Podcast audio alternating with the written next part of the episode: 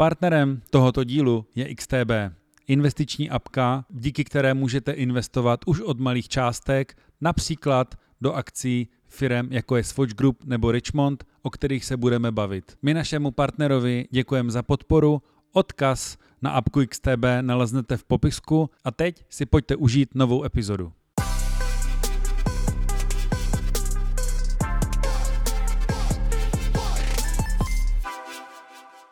Určitě bych zrekapituloval rok 2023. Stalo se toho strašně moc a trochu bych nažhavil věšteckou kouli a podíval se na rok 2024. Co ty na to? Jo, určitě událo se toho hodně v minulém roce, takže máme co probrat a zároveň se máme na co těšit. Tak, uh, minule jsme probírali, jak Rolex koupil Bucherer, zatím ještě, uh, do toho bych už jako úplně nezabrušoval, mm-hmm. ale zatím to prakticky ještě vůbec nejde vidět, což je logické. Jo, zatím je to jenom takový fakt. Zatím je to jenom takový fakt, jasně. který se ještě po, uh, potřebuje uh, dopodepsat, si myslím. Jo, jasně. Takže to bych, to bych nějak nerozebíral úplně šíleně, ale pár zajímavých akvizic, odchodů a příchodů se samozřejmě stalo. Breitling koupil Universal Geneve, mm-hmm. tady ta zpráva proletěla někdy těsně před Vánoci a uh, potažmo Universal Geneve, Universal Geneve mm-hmm. je hodinářská značka, jedna tak jedna z nejstarších, která bohužel, jakoby, je, jestli jsem četl správně, ona funguje pořád, má to nějaká hongkongská společnost, Jasně. ale nějak tak uh, úplně se nevypořádali s kvarcovou krizí jo, a měli jo, dříve jo. krásné modely. My jsme s nima, nebo takhle, uh, servisujeme hodně jejich hodinek, mm-hmm. takže s nimi máme jakoby zkušenost, ale to jsou všechno řekl bych, do, do 40. let vlastně. Jo, a jo, potom jo. jako ani vidu, ani slechu. Takže někdo asi má ten trademark, ale jak si říkal, že s ním má, něco Hongkong společného, nebo tak, jo, nevím, jestli nějaká... jako dělají vůbec fakticky hodinky. Jo, oni dělají. pořád ještě dělají hodinky, uh-huh. ale vlastně nějaká finanční skupina z Hongkongu, ale Breitling, potažmo Partners Group, Jasně. Uh, koupil vlastně tu značku a co jsem četl vyjádření vlastně toho CEO Breitlingu, mm-hmm. tak uh, bude to fúze na dlouhá léta, ale budou se snažit separátně jakoby vést obě dvě ty značky. Jasně. Takže si nemyslím, že by Breitling převzal jakoby nějaký technologie a začlenil uh, to, ale myslím si, že se, uh, jak bych to řekl, staneme svědky třeba rezurekce této jakoby staré hodinářské značky. Jo. Já neznám to slovo, co jsi říkal. Rezurekce. Rezurekce, jakože to neznám. resurrection, jako vstane z mrtvých. OK, tak jo. Takže z mrtvých stání. Takže z mrtvých stání, Jasně. protože tam mají opravdu hodně pěkných modelů. Jo. Uh, tam to byly, myslím, ty modely uh, Aero Compax, Tricompax, Space, Space Compax, tam byly nějaký ty, ty krásné chronografy. Jo, tak oni dělali, oni dělali už ve, jak říkám, 30. letech 20. století, dělali třeba hodinky, kde byla měsíční fáze, kalendář a tak takže to je za mě jako jednoznačně zajímavý. A do spoustu modelů, zrovna i Breitling, než používali třeba mhm. stroje mm-hmm. Leonidas, tak, tak měli právě stroje Universal, že ne.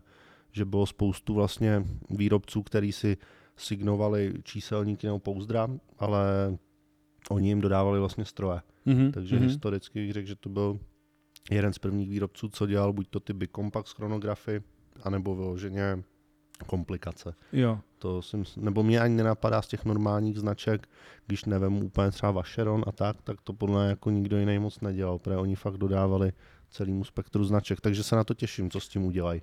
Tam si myslím, že by naopak třeba uh, v tom dlouhodobějším horizontu mohl právě třeba Breitling pomoct tomu Universal Ženev tím, že by třeba do nějakých těch uh, hodinek ze začátku uh, poskytl tu svoji B01 chronografovou, jo? jo. že by uh, nemuseli uh, hnedka ze začátku mít manufakturní prostě kalibr všechno, ale použili by, tak jak to známe, že od uh, Breitling dlouhá, dlouhá léta používal kalibr od Tudoru, jestli se nemýlím.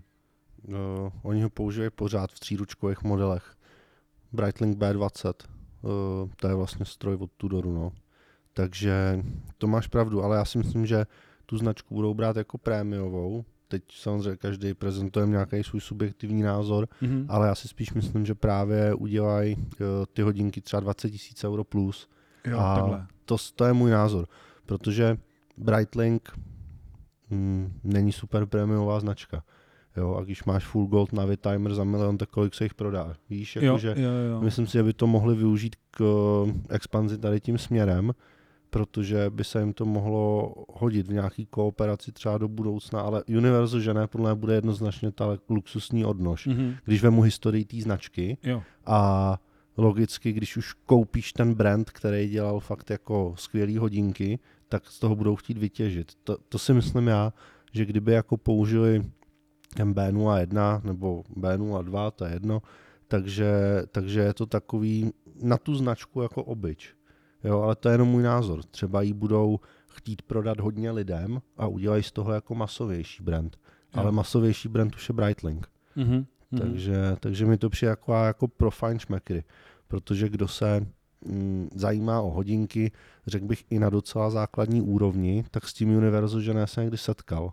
To je podle mě věc, která je docela v podvědomí, že nemají žádný budování nového brandu, ale můžou toho trošku využít. No. Jo, jo. Jsem na to zvědavý. Určitě, určitě ty historické modely, teďka jak jsem koukal na aukce nebo na to, za kolik se prodávají, Mhm. tak eh, to jsou jako za ty, třeba za ty trikompaxy, to jsou statisíce. Jo, jasně, my, nebo v Česku jich je překvapivě hodně, protože je servisujeme fakt často a jsou to zajímavé hodinky. Samozřejmě, když máš hodinky s datum, den, měsíční fáze a tak z roku 1930, tak je to hrozně složitý servisovat kvůli dílům, ale jsem zvědavý, jestli udělají vlastně něco podobného, jestli budou chtít dělat Oni dělali vždycky takový elegantní chronografy, nebo jak to říct, nebyly to pilotky žádný, tak jestli se budou držet tady toho, nebo Mhm. jestli vezmou jenom ten brand, já se na to docela těším. Jo. Já si myslím, že by mohli jako zresurektovat, Mhm. ne, mo- mohli by obnovit některé ty staré modely, prostě Jo. převlíknout je do nového. No jasně, to mě, to nového mě jako napadá, no. protože Breitling samo o sobě nedělá společenské věci. Oni v historii existoval třeba model Breitling Cadet, to byl vyloženě oblekovky, někdy já bych řekl, 60. 70. léta s manuálním nátahem, ale pak už ty společenský modely moc nedělají. To je jako společenský model Navitimer v jejich měřítku. tak. Takže, takže tady tím by uh, úplně jako mohli udělat něco nového. Třeba bude na číselníku Breitling Univerzu, že ne? Jakože Třeba uvidíme. necháme se, necháme něco, se Něco překvapit. jako Travis Scott. Tak teď, teď jsi mi docela nahrál.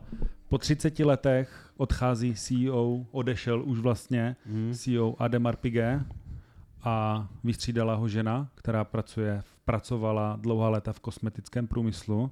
Mhm. Uh, za dobu vlastně toho, on byl CEO od nějakého roku 2012, on tam předtím nastupoval normálně jako obchodák, pak mu dali na starosti nějaké ty trhy a právě za toho CEO François Henry Benamis, tak uh, on byl tím, kteří, který vlastně uh, přiblížil značku Ademar Piguet mladšímu publiku, ať už to byly kolaborace s Jay-Z nebo s LeBronem Jamesem, ko- kolaborace s Ma- Marvelem, anebo teďka uh, s Travisem Scottem, tím mm-hmm. Mhm. on vlastně přiblížil tu a on taky začal ten projekt toho AP Houseu, toho jedinečného nákupního zážitku, že nejseš uh, v butiku, ale seš u někoho v obýváku a za ním je vidět spoust, byla vidět spousta práce s, s, uh, v tom smyslu, že on uh, zkrátil dodavatelský řetězec, AP si převzalo své butiky, vyškrtalo několik set prodejních míst, že jak to teďka vypadá, že nejsou všude a po, třic, po 30 letech podle mě s velkou fanfárou Jo, udělal velký kus práce a posunul tu značku fakt jako hodně. Já si myslím, že ta značka byla ještě před 15 lety na úrovni třeba Piaget, jako ultraluxusní značka pro ultraluxusní lidi. Ale dneska je to značka, kterou chtějí masy lidí. Jo, že se to posunulo úplně. Jako AP je za mě teď asi nejvíc vyhypovaná značka v normálních hodinkách do, nevím, se základním modelem třeba do 50 tisíc euro. Víš, že nebudeme brát takový to MBNF a podobné značky. Jo, jasně. No. Jo, budeme brát takový ty, co jako opravdu aspoň někdy může člověk držet v ruce, tak si myslím, že kolem toho AP je jako fakt hype a že to je jeho zásluha, že jo, která se ukazuje až po těch letech té práce. Takže za mě to bylo dobrý. A nevím, jestli jsi viděl to video z té rozlučky jeho. Jak on tam tím, Jasně. ten mikrofon Jo, jo. symbolicky ho Jo. pustil na zem. Mohli a... bychom to zkusit potom vložit si, myslím. Jo, jo, jo. Bylo to hezký, no. Vypadalo to jak Jo. na rokovém koncertu. Francois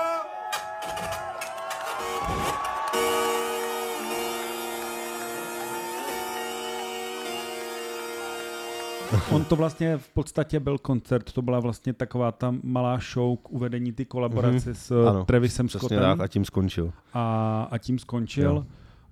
Uh, jaký, si, jaký si myslíš, že bude mít jakoby uh, vliv jako eh, ten nový CEO na to, na to fungování? Myslíš, mm. že hmm. až tak prostě ta, ta Iliara Resta jako zasáhne, že prostě tu značku povede úplně někde jinde? Nebo? Já si myslím, že ten François nastavil uh, směr té komerce jednoznačně. Protože třeba uh, budeš mít značky jako třeba Breke, uh, ultraluxusní značka patřící do Swatch Group, který tím směrem jít vůbec nechtějí. Ty budou jako pořád dodávat hodinky v pětikilovém mahagonovém kufru a, a tak, jako rozumíme jo, si tím jo, stylem jo. konzervatismus. Mm-hmm. No ale v tom AP se museli rozhodnout, jako pravděpodobně nějaký představenstvo nebo akcionáři, že chtějí tady tím směrem, že jo, který otočit to kormidlo u staré hodinářské firmy není vůbec jako Jednoduché. easy. Takže je jasný, že ty změny se projevují až teď, které musely být koncepčně plánovaný dávno.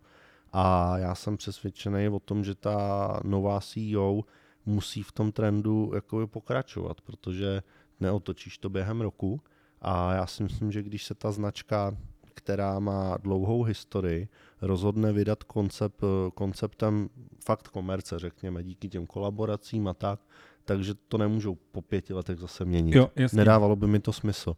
A co si budeme povídat, jim to funguje. Jim to funguje, určitě. Uh, možná to není ani tak, jakoby, řekl, řekl bych, cesta komerce, ale chcou zaujmout mladší publikum, jo, protože jasně. to nejstrašnější, co se ti může stát, to nejhorší, co se ti může stát, je, že ti prostě odumřou ti zákazníci Určitě. a ty nepřikládáš, eh, jasně. ty nepřilákáš ty, ty nový. Určitě. Takže teďka vlastně stačí jenom, aby si vzal svoji, uh, svoje CDčka Travise Scotta, tričko a šel se zapsat na nový APčka no, s Travisem, který stojí 200 tisíc dolarů a jich jenom 200. A myslím, že se dostaneš na ten list. Že máš to tričko a ty Jasně. CDčka.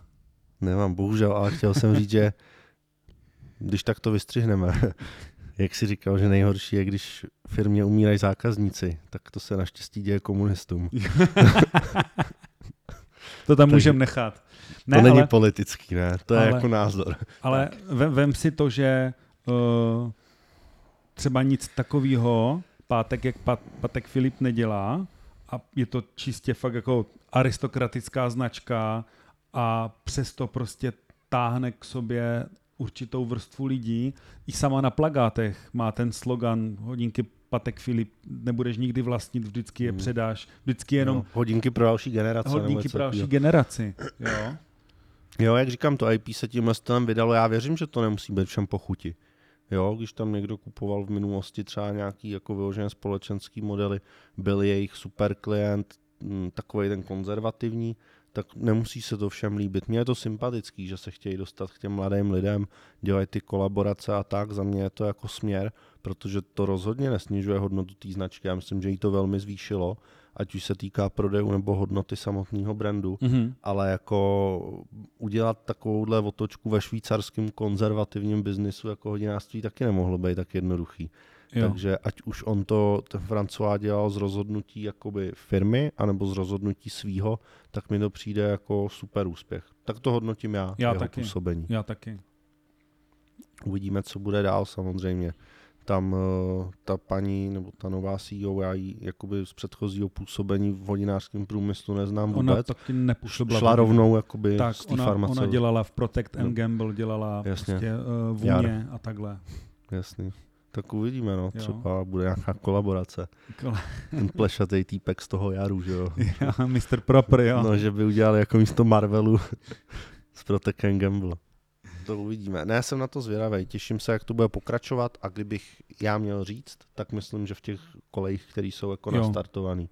To, proč on odešel, jestli už cítil, že dosáh toho vrcholu, což mm. za mě jako jo, udělal to strašně moc, tak třeba prostě už to bylo takhle, že věděl, že už eh, toho má dost, jako ne, že by ho to nebavilo, ale někdy člověk, když dělá že něco náročného, tak prostě Jasně, konec. 30 let je... No, to je jasný. To je polovina života, že jo? Jo, přesně tak. A na to bych uh, chtěl navázat uh, Ademar Piguet měl dobrou službu, že dělali ten coverage, Mhm. v, eh, když si skoupil hodinky v roce 22 a 2 a 23, tak uh, si dostal snad uh, tu záruku proti ukradení. Jo, na dva roky to bylo, myslím. Na dva roky to Mhm. bylo a myslel jsem si, že to jakoby ukončili, protože na těch stránkách se to tvářilo jako, že, jenom, že to platí pro hodinky koupené 2.2 a 2.3, ale byl jsem se tam zeptat a ta, byl to pilotní projekt a tu službu zrestartovali a už to zase běží dál. To je dobrá zpráva, protože myslím si, že to je zpráva, která se úplně na veřejnosti nedostala zatím. Je to prezentovaný, že to skončilo. Teď říkám svůj názor, jak Jo, to, jo, jo. Jo, jak to jakoby znám já, protože ono se o tom začalo mluvit už i na zahraničních fórech někde, že jo, monochron a takovýhle, že ta služba platila pro ty hodinky 22 a 23 Tak, a vlastně nemluvilo se o tom, že by běžela dál. tak, tak, tak běží tak dál, je to normálně, teďka to zas, už to Jasně. zase aktualizují ty stránky a bude to Mhm, zase, že pro mhm. nové hodinky 2.4 je to normálně to Jasně. asi to ten projekt měl úspěch, Nestratilo se toho tolik. asi se toho nestratilo tolik Jasně. a Jo, tak to je taky věc, která je nevýdaná. je to, jo, a, je a to- určitě to přitáhlo taky zase zpátky další věc, která přitáhla pozornost. Víš, jakože i tady to... že se o tom mluvilo. Jo, jo, jednoznačně. A myslím si, že tady v tom prostě to IP je teď jako na vrcholu, že přitahují pozornost, ale ne tím, že se někde CEO ožere, ale tím jako fakt hodinářskými věcmi přitahují mm, pozornost, mhm. že jo. Teď samozřejmě to jejich, uh, jejich Grand Complication a tak, nebo Grand Complication je to upátku, ale víme, co, co myslím, tak jako jsou to věci z hodinářského průmyslu, kterými dělají ty kroky. Přesně tak. Jo. S tou zárukou je to uh, fajn zpráva. Tak věřím, že to ještě třeba nějak odprezentujou. Když to by to jakoby sdělili osobně, tak uh, teď, když se zeptáme, nebo zeptáme, jako třeba u nás nosíme hodinky, tak to lidi berou a i psali, že, jo, že to je jako ukončený, takže je to dobrá zpráva. Jo, jo. Je to teďka prostě, uh, asi se toho nestratilo, jak jsi říkal moc, ale uh, co jenom tak jako slychávám, opravdu v určitých městech je to fakt jako vohubu si vzít na sebe drahé hodinky. Nejenom jakoby v uli, na ulici, ale taky, že prostě jsem slyšel, že normálně barman si tě vytipuje Mhm. a potom jakoby zavolá komplicovi a ty tě potom třeba přepadnou o, o dvě, o tři ulice dál a že ani to Jasně. nespojí s tím barmanem, víš, Jasně. jako že, ten, že když si seděl v tom baru a, a to, Jo, věřím tomu, no. Tak pořád hodinky za 100 tisíc euro dostanou za ně ubohých 20, ale je to pořád hmm, půl milionu korun. No. hmm, hmm. Tak jako věřím, že eh, tady to zatím jsme docela safe. Ještě to nikoho moc nezajímá, ta Jo, Praha je jo. taková, to takový Londýn, Barcelona, uh, tam, I tam, tam je informovanost zlodějů vyšší, no, bohužel. a já jsem se to v Barsičce sám na vlastní kůži přesvědčil, když mi chtěli ukrást hodinky ze zápěstí, takže, Hmm. takže to, Je to rychlý. je to rychlý. Kdybych neměl uh, ten Sponu s pojistkou. sponu s pojistkou, tak už je No, nemám. Jo. Mm, to, byly, to bylo nějaký takový shrnutí toho, co se stalo v roce 2023 a jakmile jsme se překlopili do toho roku 2024, tak uh, podle mě, uh, jak, se, jak se jinak říká, že je leden třeba mrtvej, tak uh, se začala podle mě objevovat uh, jedna zpráva, jedna hodinářská zpráva za druhou a nepamatuji si, kdy v lednu nebo potažmu leden, únor vyšlo tolik nových hodinek, jako vyšlo Mhm. teďka. Nicméně uh, uh, samotný uh, LVHM mělo teďka Watch Week, tam vlastně, Jasně, tam vlastně představovali. představovali Mhm. nové hodinky a zároveň uh, mladý uh, Frederick Arnault, to je vlastně syn, Ano. syn starého Arnauta, tak uh, ne zdědil, byl jmenován takhle, byl jmenován generálním ředitelem LVHM, hele ten kluk je tak o polovičku mladší než my. Jasně. No minimálně tak vypadá. Jo, To jako dostal, to od, ta- dostal to od táty, víš, jako, že No, tak jasně. budeš ředitelem. Se můžem pát, kolik mu je. No. On byl, myslím, předtím uh, generálním ředitelem Tag Heueru. Jo, já si to myslím Jo. taky. Oni, já jsem četl celou tu, tu, tu synopsi a tam bylo normálně kvůli němu, to byly škatulka, hej, bejte se, jo, Jasně. tam ze, Zine, ze Zenitu přišel to, tak Hoyer zase tam, von Stagu to, bylo to úplně No. jako, prostřílelo se asi pět lidí, Jasně. aby on byl, on byl, aby, aby on byl jmenován tou, tou, tím generálním ředitelem celé té divize, to LVHM Watches. Jako já vím, že dělal v tom uh, Tag Heuer a za mě nedělají nic zajímavého, no. Jako to jsou hodinky, které si jedou na té retro vlně, že jo. Mm-hmm. Představují pořád Carrery nebo Monaka a mě to vlastně nějak přestalo bavit. Jakože už je to příliš, přílišný sázení na tu historii, protože mm, přijde mi, že z toho ta značka jako nemůže být pořád do nekonečna živa. Dneska, když, tak oni mají buď to vlastně jenom udělali ty nový Aquaracer, nebo mají nějaký ty základní formule, ale jinak je to fakt pořád brutálně ta minulost. Ve smyslu toho, že oni udělali nějaký ty karery s těma mm, diamantama, že jo, z toho pouzdra z nějakého materiálu, ty černý. To když tak zkusíme vložit fotku, viděli jsme na Watches and Wonders.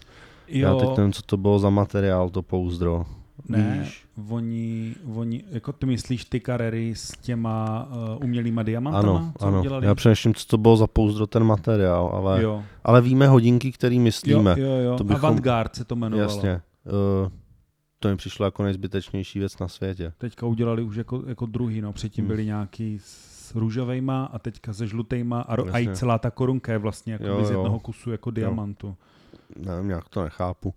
Když AP udělá nějaký ty své koncepty, tak si řekneš, že jsme jako wow, ale tady si řekneš jako Jo, jo, ale on prej strašně hodně, jakoby jeho zásluha byla, že Aha. on hodně šlapal do té elektronické divize těch hodinek, víš, že tak hojery mají už uh, jasně. takový ty hodinky uh, elektronický, Hmm, takový ty hybridy, víš, jasně.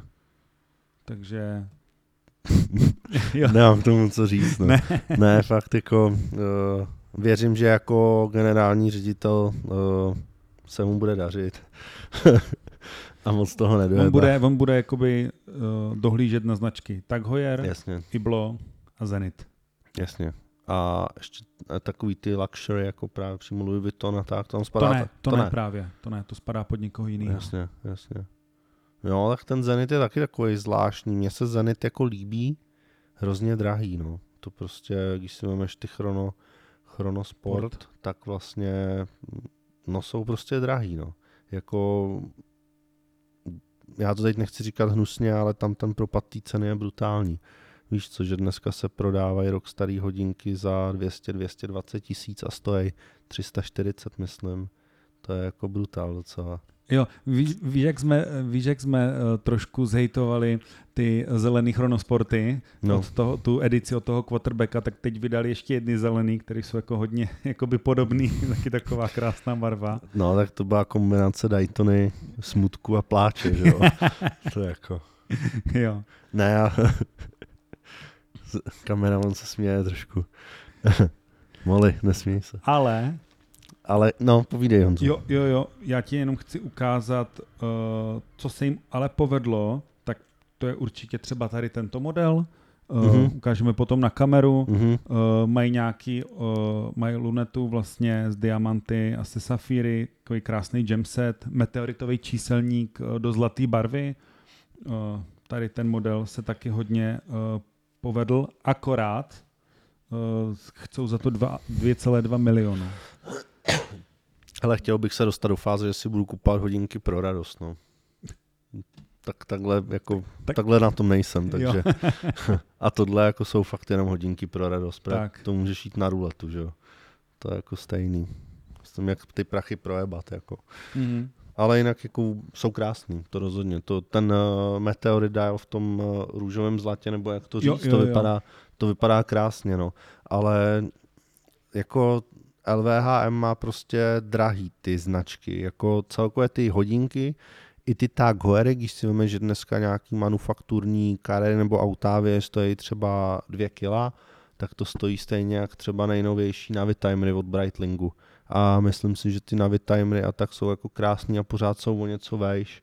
Nebo víš sám, kolik stojí základní Iblo, nějaký Classic Fusion, že jo, se Selitou, tak stojí, 7 000 tak, euro, no, teď 7,5. jsem chtěl říct, že stojí v pomalu 2 kila, jako 200 tisíc korun.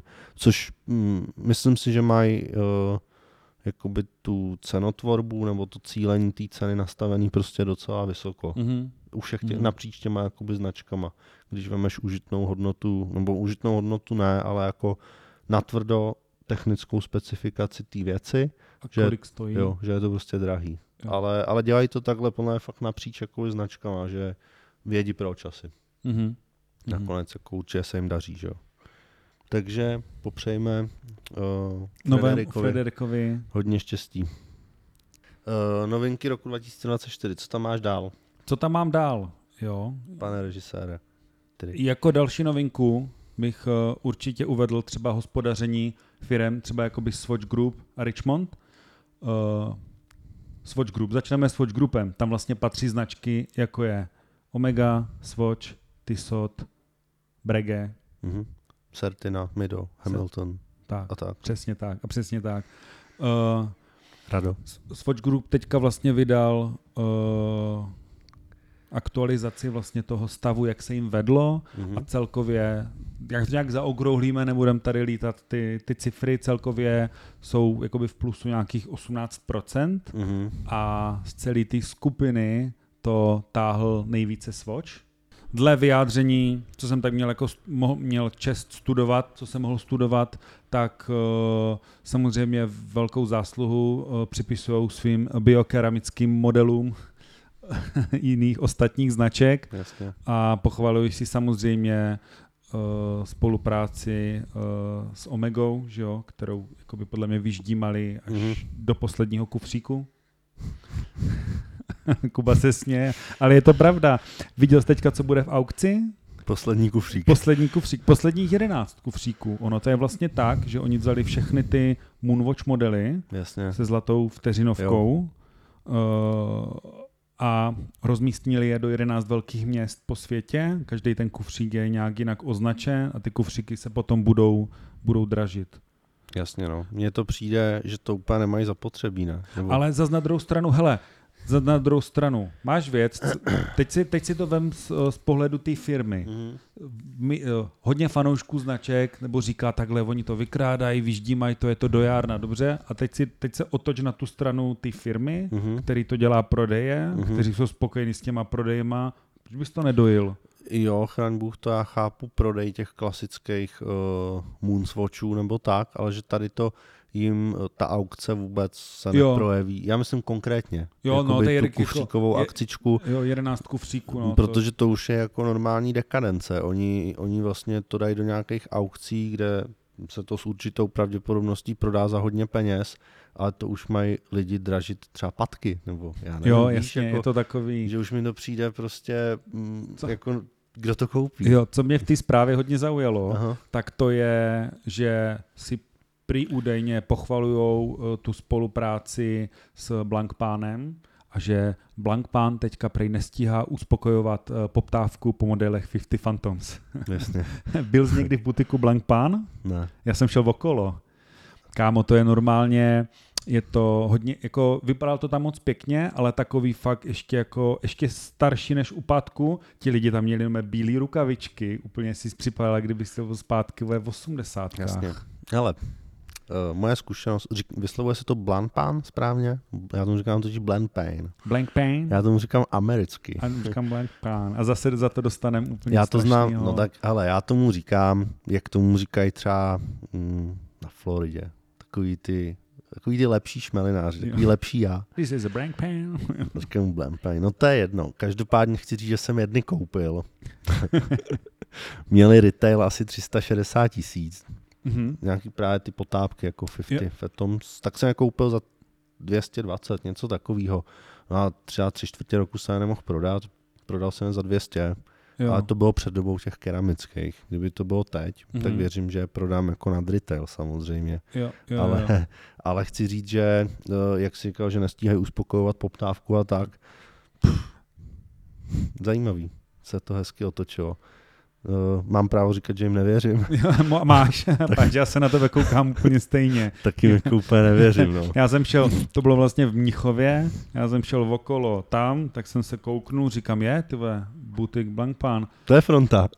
Jdu zase zpátky, zas tam nikdo, tam stáli Jasně. tam čtyři lidi s těma bílýma rukavičkama, u jeden opřenej, druhý to a čekali tam na klienta. Jo. Bylo teďka v zimě. Jo. Ale já jsem teda hodněkrát jako fakt přemýšlel, že si je koupím a jako tím, že jsem je koupil starší a tak, tak Mhm. mm-hmm. hezký hodinky, chtěl jsem si asi zkusit tu legendu, protože za mě jsou to jedny z legendárních Jo. potápěckých hodinek, jako jednoznačně. A to je možná ten rozdíl třeba mezi tím APčkem a tím bankpánem, jak ta jedna firma se snaží jakoby inovovat, přisunout, přisunout se blíž tomu mladšímu publiku Hmm. a ta druhá prostě zůstala Tak eh, Oni taky dělají spoustu moderních reinterpretací, reinterpretací těch svých potápek, ale neumějí to prostě prodat. jo. Jo, víš co, viděl jsi určitě spoustu článků, že mají takový ty hranatý ručky, jako střížený moderně nebo v titanovém caseu, ale, ale to už je potom asi věc marketingu a věc jako toho salesu, že, že to půjčej na testování těm velkým zahraničním blogům a tak. jo. To je hrozně uzavřená komunita furt. Oni vlastně udělali takový ty nějaký ty bronzový, tuším. Taky. Ty udělali teď nedávno. Teď nedávno. Ano, ty, ty byly, už- mo- ty byly moc jo. pěkný, ale cenovka už nebyla pěkná. No jasně, ty už udělali vlastně v rámci dojení keramických, když to řekneme takhle. Jo. Že je představili, ne, a teď to nemyslím špatně, ale že už to bylo jako i po představení těch, eh, těch nových, těch biokeramických. Jo, jo, jo. Ale, ale chci říct, že ten Swatch eh, tak to dokázal dostat mezi jako zcela nehodinkový lidi Mhm. a teď tu druhou kooperaci už prostě nedokázali tak uh, jakoby vyhypovat.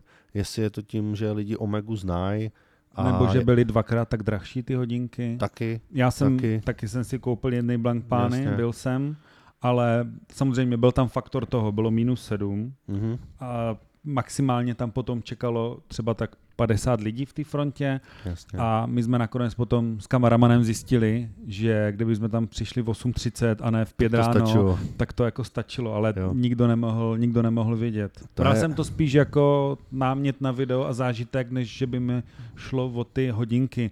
Samozřejmě eh, můj kameraman to otočil hnedka, jak jsem říkal ve videu, za šestinásobek, teď z toho žije doteď Jo, a je Jo. pořád jako mám, ale uh, myslím si, jak říkáš, ta kolaborace nebyla tak masově jakoby uh, úspěšná jako třeba ty Moonswatche, teď víš, jaký se na začátku stály No, řady rozhodně. a všechno. a hlavně ono, řekl bych, že samotný Swatch Group do toho tlačil víc, do té Omegy. Jo, Jo, jestli si pamatuješ na ten launch, tak eh, to byl fakt velký hype kolem toho. A teď, teď už ta druhá kooperace podle mě nebyla tak jakoby tlačená. mm-hmm. Ale já, já je mám, že ty hodinky žlutý, ty máš černý, mně přijdou úplně fajn, ale je to, já nevím, jak Seiko třeba, že si je vemeš pro radost prostě. jo, jo, jo. Rozumíš mi, není to, uh, není to vyloženě věc jako že máš mikinu, já nevím, Palm Angels, že si řekneš, jako víš, jako, že to je ten hype, to se teď nosí, ne, to ty Blend. Painy, ty to jako nedali tohle. To ty Moonswatche jsem viděl na spoustě lidí, kteří s hodinkami neměli vůbec nic společného. Že se to dostalo až do toho, do té skupiny těch lidí, co jedou ty fashion věci. Jo? Že si viděl na, uh, nevím, někde na Vintedu nebo na tom The Frame, že prostě prodávali Moonswatche. Jo, jo, jo, jo. Což jako je geniální, ale teď už se to neopakovalo vůbec tady s tím. No nicméně Mhm. tomu Swatchi se dařilo, Jo, říkám, jasně. táhl to čistě, nebo ne táhl, ale velkou zásluhu na to měl samotný Swatch na celé té grupě a samozřejmě tahli to azijské země. Mhm. Jo. Jasně. Jo, tyjo, tak třeba Tissot, to je hrozně zajímavý, jako v Ázii Tissot je úplně všude. Si pamatuju jako někud z Tajska a tak, že tam je fakt úplně všude Tissot ve zlatém pouzdře, no, v pozlaceném. Takže mě to překvapilo uh, a že celkově Aziaté uh, si jedou Longines, Tissot, je to zajímavý, ale ten Swatch Group je tam silný. Když to takhle řekneš a uvědomím si třeba i zákazníky už, co žijou tady, ale jsou to Aziaté, tak bych řekl, že ten Swatch Group to tam asi dělá dobře, protože to znají, nebo jako Longines, Omega, Tissot uh, nosej velmi často. Mhm, mhm. Takže... Je, to proč pro ně, je to pro ně dostupný luxus. Jo, a zrovna jsou to značky jako Omega, Longines, Tissot, i cenově odstupňovaný, a zná je fakt každý. To i lidi, co se nezajímají, jak Omega, ty SOT, to prostě, to, takže jako jo, tady to věřím, že pro ten Swatch Group je, hm, já nechci říkat do jiná kráva, je to firma jako každá jiná, ale je to jistota úplná. Ale Takhle určitě jako si s tím pomohli. na income super. Jaké si myslíš, že budou další biokeramické svočky? Mm, jako, Doč- jo. jako kolaborace. jo, jo, jo, myslím. Třeba, co to je, takový biokeramický brigé? Tyjo, já si vůbec nejsem jistý, jestli bude další, no. Já nevím. Já fakt Už nevím. myslíš, že už by to bylo na sílu, kdyby byl Mm. třeba... Mně nenapadá, já teda takhle nechci říct uh, ty další značky, ale ta Omega se jim proto hodila skvěle. Mhm. A teď jako co by udělali? Udělali by keramický Longines, majetek vojenské zprávy, nebo Jo, jo. Víš, jako mě totiž nenapadá, už s těma blend, blend Pain to bylo jako za mě Pain to bylo. Pain, no, hrana, hrana jak to vyjde. A mě totiž nenapadají z jejich portfolia hodinky, Aha, který bys dal do keramiky, eh, do, do tady ty divné keramiky, biokeramiky. do plastu. Do plastu, tomu, tomu, OK. jak se tomu má říkat. a, a aby vypadaly jako hezky, aby se to dalo dobře odprezentovat. Hm. Můžou vytáhnout možná něco historicky, což by třeba bylo zajímavý, ale celkově si myslím, že už by se na to měli jako vysrat. Hm. Že už jako, aby neschazovali tu nádhernou práci, co udělali s těma Moonswatch. Jo, jo. Ale samozřejmě, jestli se to bude prodávat a jestli tak... Má, No. to máš jako s pokračováním nějakého filmu, že jo? To je jasný. Dvojka klidně může být sračka, ale když prostě viděl, ale když, když vydělá dostatek peněz, tak prostě bude i trojka, že jo? Je to tak, no. Uvidíme, ale ne, jako nenapadá mě nic, co bych si třeba ze Swatch Groupu řekl, jo, to by jsem chtěl v biokeramice. Víš, jako samozřejmě, kdyby udělali biokeramický breke, tak končím. První eh, plastový turbilon. Jasně, si vemu mikrofon a jdu. Jak CEO APčka, že? Jasně. Takhle, takhle to dropneš a... končím.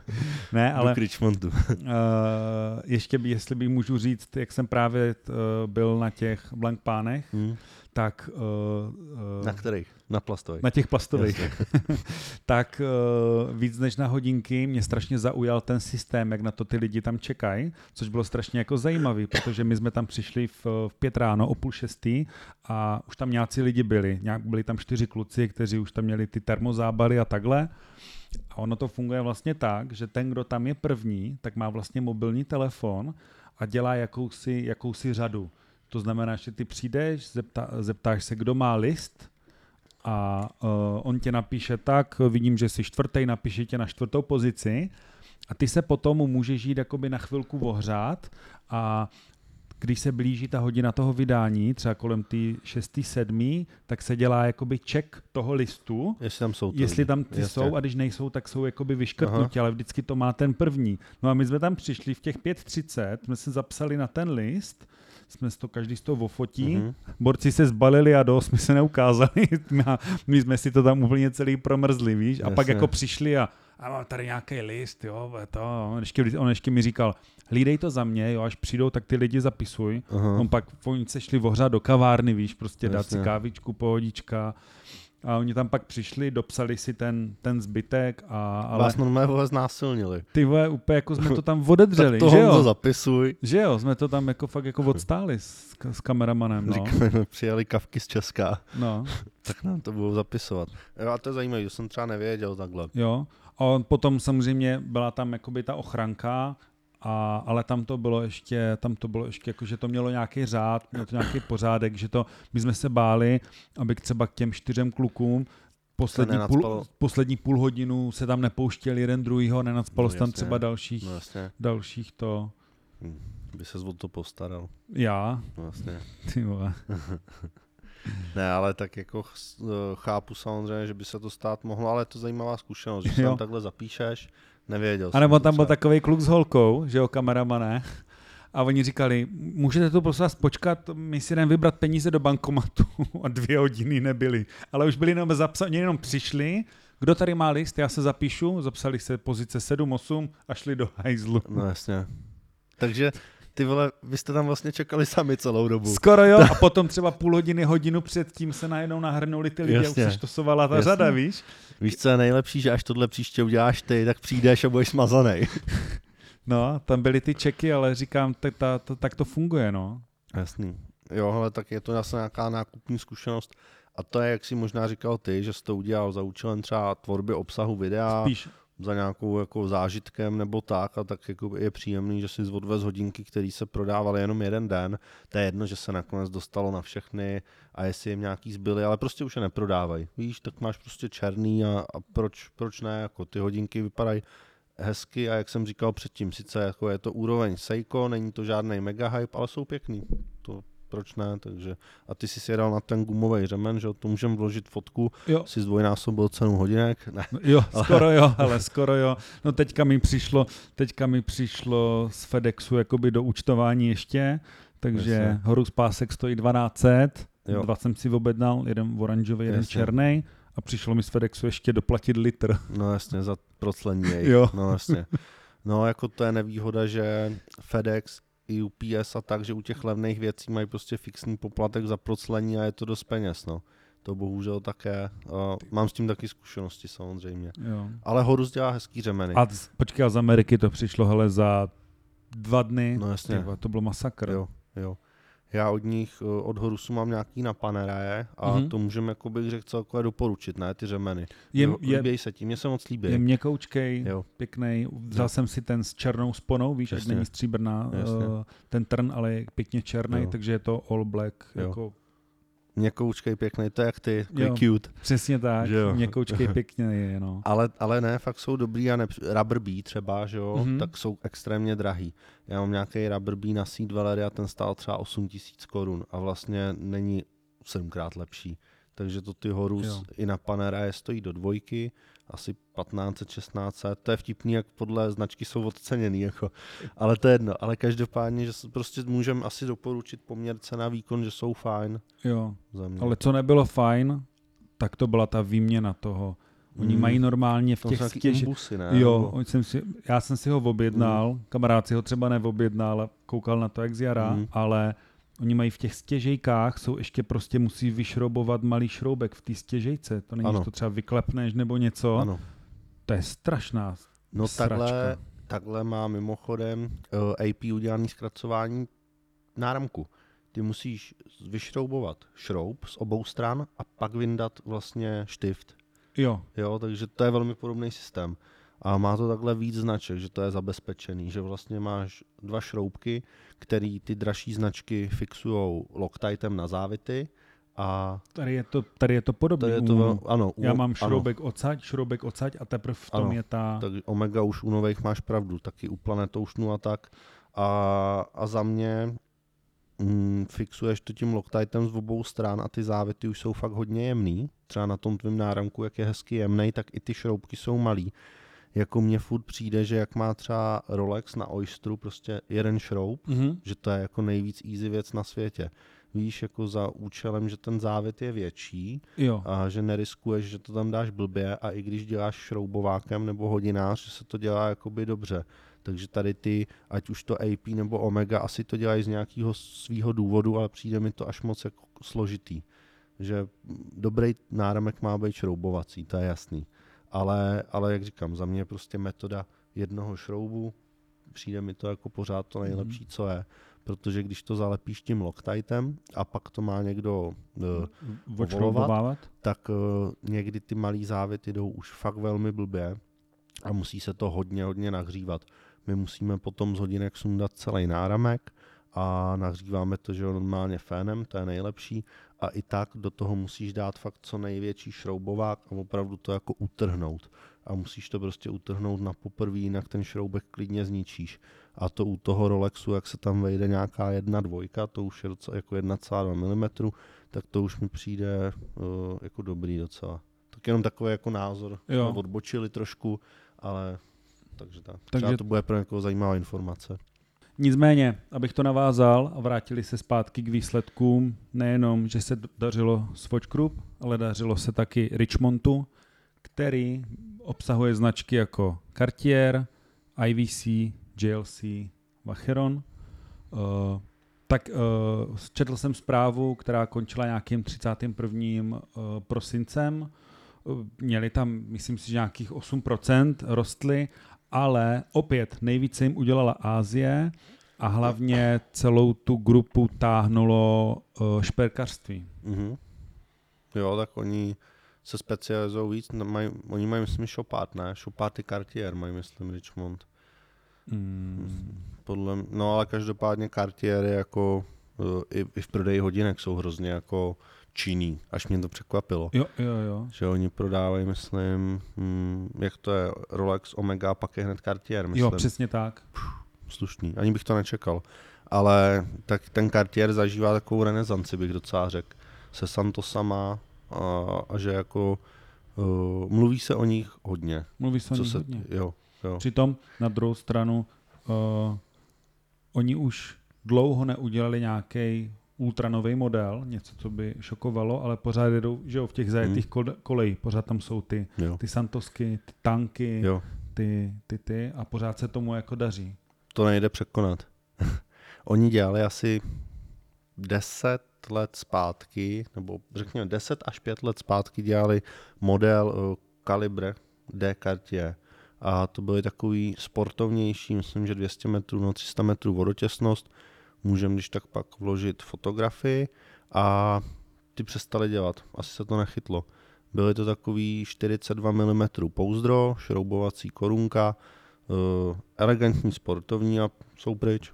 Takže asi lidi chtějí, Asi lidi chtějí, chtějí ty pořád. Santosy.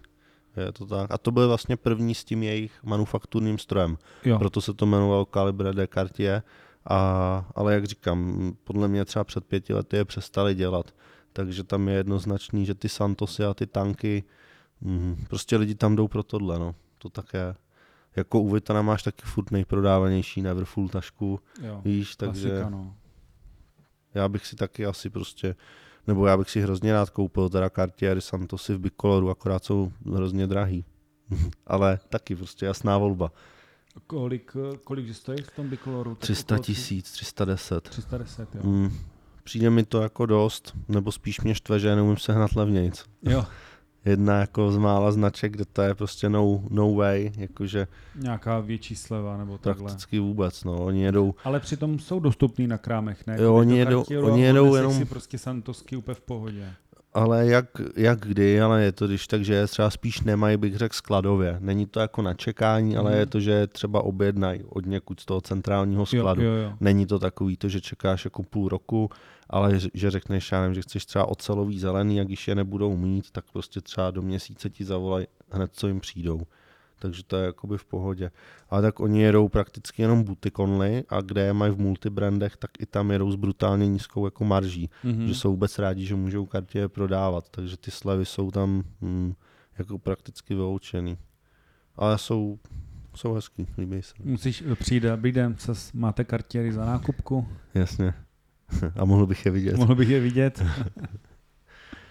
jo, takže obecně, kdybychom schrnuli tu první část, hod, uh, no, novým hodinkám se, se daří, Mhm. Zpamatovává se to uh, z těch, z toho covidu, uh, samozřejmě kde uh, velel jakoby ten sekundární trh, že jo, to si jakoby povíme, ale uh, nový hodinky za, za dob covidu hodně utrpěly, co se týče, uh, že nebyly vlastně zásoby, to znamená, jak, jak stály ty fabriky a takové ty věci, víš? Jo. tak prostě uh, náhradní díly, takové ty různé věci, ne, že by se nedařilo celkem hodinkám, ale spíš tady v tom ten supply chain, jak bych to řekl, prostě ten dodavatelský řetězec, tak jak se teďka pomalu uh, spamatovává, tak se daří i vlastně prodejem nových hodinek, ať už online, anebo, anebo v buticích. Jo, jasně, tak ono, prodej hodinek online jde blbě, no. To pořád, uh, pořád přeci jenom ten nákupní zážitek.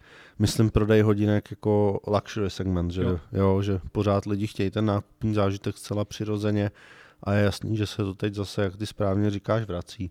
Ten sekundární trh se mnohem víc řeší online. To také, že jo, díky Chronu nebo eBay, různým dalším serverům, takže, ale o tom si budeme ještě povídat. O čem bych se chtěl s tebou určitě rád bavit, tak to je ceny na sekundárním trhu. Probereme si sekundární trh, jaký byl rok 2023, jaký bude rok 2024 ukončí třeba Rolex uh, model Pepsi, který mm-hmm. teďka koluje v éteru, tato fáma, proč jsou hodinky třeba off-katalogové hodinky vidět méně a méně, a nebo proč se hodinky celkově, novinky z roku 2-3 dostaly na trh s takovým spožděním. Začíná čínský rok draka, tam jo. vyšlo hodně krásných hodinek, o kterých bychom si mohli popovídat a tímto bych uh, ukončil tady tu část a pozval lidi na naši Hero Hero, kde se dozvíte všechny tyto zajímavé informace a novinky. Jo, určitě. Myslím si, že celkově uh, pokles toho jakoby watch market indexu, který trval někdy až do léta 2023, pak se to nějak jako zlepšilo u nějakých modelů, jak kterých ty nůžky se rozevírají a tak. Takže to může být velmi zajímavá diskuze, ve které bychom na Hero Hero pokračovali. Takže já se na to osobně těším, protože každý na to máme nějaký pohled, takže to hezky prodiskutujeme a, a některé ty, ty věci pro čínský rok draka jsou hodně ujetý, takže to budou dobrý, dobrý fotečky. A potom, co je ještě důležitý zmínit, že stále běží soutěž o Cassia z řady G-Steel, který se ještě je možný zúčastnit. Teď eh, nechci lhát, ale do kolikátého února? Do 15. Do 15. do 16. do 15. To když tak vložíme raději textem, abychom nikoho nespochybňovali, ale uh, soutěž je založena na tom, že sledujte právě naše Hero Hero a díky tomu se můžete zúčastnit. Vysvětluju to jako velmi jednoduše, ale ono to velmi jednoduché je. Tak díky a my se přesouváme dál. Mějte se zatím, díky.